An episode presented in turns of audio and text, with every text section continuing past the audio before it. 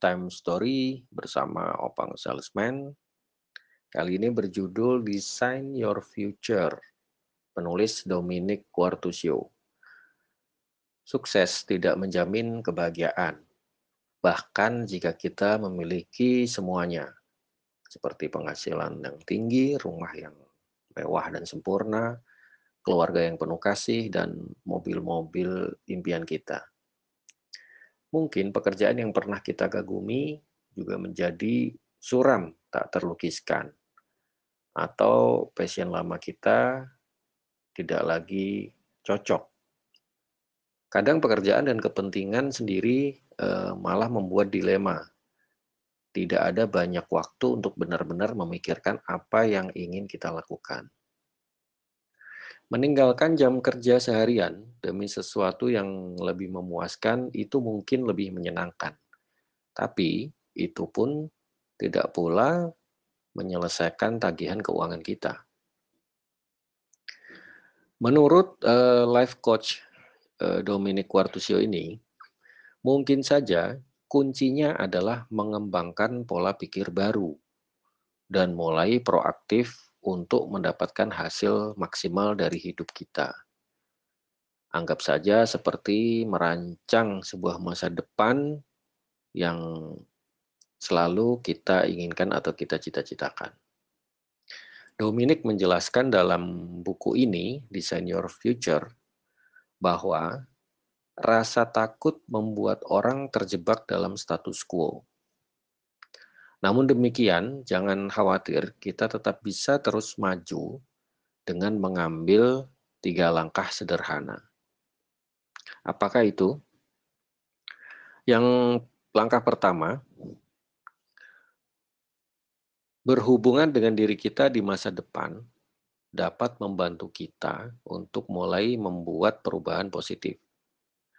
Kita sering melihat bahwa rasa takut sering kali menghalangi kita untuk membuat sebuah perubahan. Seperti halnya ketakutan sewaktu-waktu dapat dipecat dari pekerjaan. Di mana itu adalah sebuah kemungkinan yang dapat saja terjadi. Hal tersebut menunjukkan bahwa hambatan sebenarnya dalam diri kita adalah ketidakmampuan kita untuk membayangkan dan terhubung dengan kita di masa depan. Padahal dengan memvisualisasikan diri kita di masa depan dengan cara membuat perubahan pada saat sekarang yang pada akhirnya tidak akan terlalu menakutkan atau menyakitkan daripada berpegang teguh pada jalan hidup saat ini. Itu cara yang pertama, langkah yang pertama. Langkah yang kedua, meditasi. Memang membutuhkan latihan, tetapi meditasi dapat membantu kita merangkul sepenuhnya potensi dari diri kita. Salah satu alasan mengapa kita akhirnya merasa terjebak dalam satu quo saat ini adalah soal kebiasaan. Sehingga kita harus bertanya pada diri sendiri, apakah apakah ini yang benar-benar ingin kita lakukan? Sedangkan dengan tidak menjalankan kebiasaan, kadang timbul rasa kecemasan.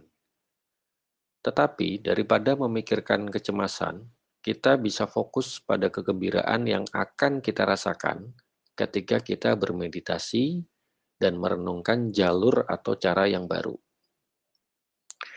Langkah yang ketiga, berfokus pada satu tujuan pada satu waktu akan membuat kita lebih mungkin untuk mencapai tujuan tersebut. Orang yang berprestasi tinggi memiliki ratusan tujuan, tetapi sangat sedikit waktu dan ekstra energi untuk mengejar semuanya itu. Kita akan lebih mungkin berhasil jika terfokus pada satu target pada satu waktu. Jadi berfokus pada satu tujuan pada satu waktu adalah strategi terbaik jika kita ingin melihat tujuan sampai selesai dan meraihnya dalam kehidupan kita. Dan itu semua tentang mentalitas. Memulai dengan tujuan yang relatif mudah untuk dicapai, itu penting. Contoh, jika sesekali pulang kerja lebih awal dengan tujuan untuk menghabiskan lebih banyak waktu bersama keluarga, di mana hal itu akan meningkatkan peluang untuk sukses, maka cobalah. Bedtime Story, Opang Salesman. Terima kasih sudah mendengarkan.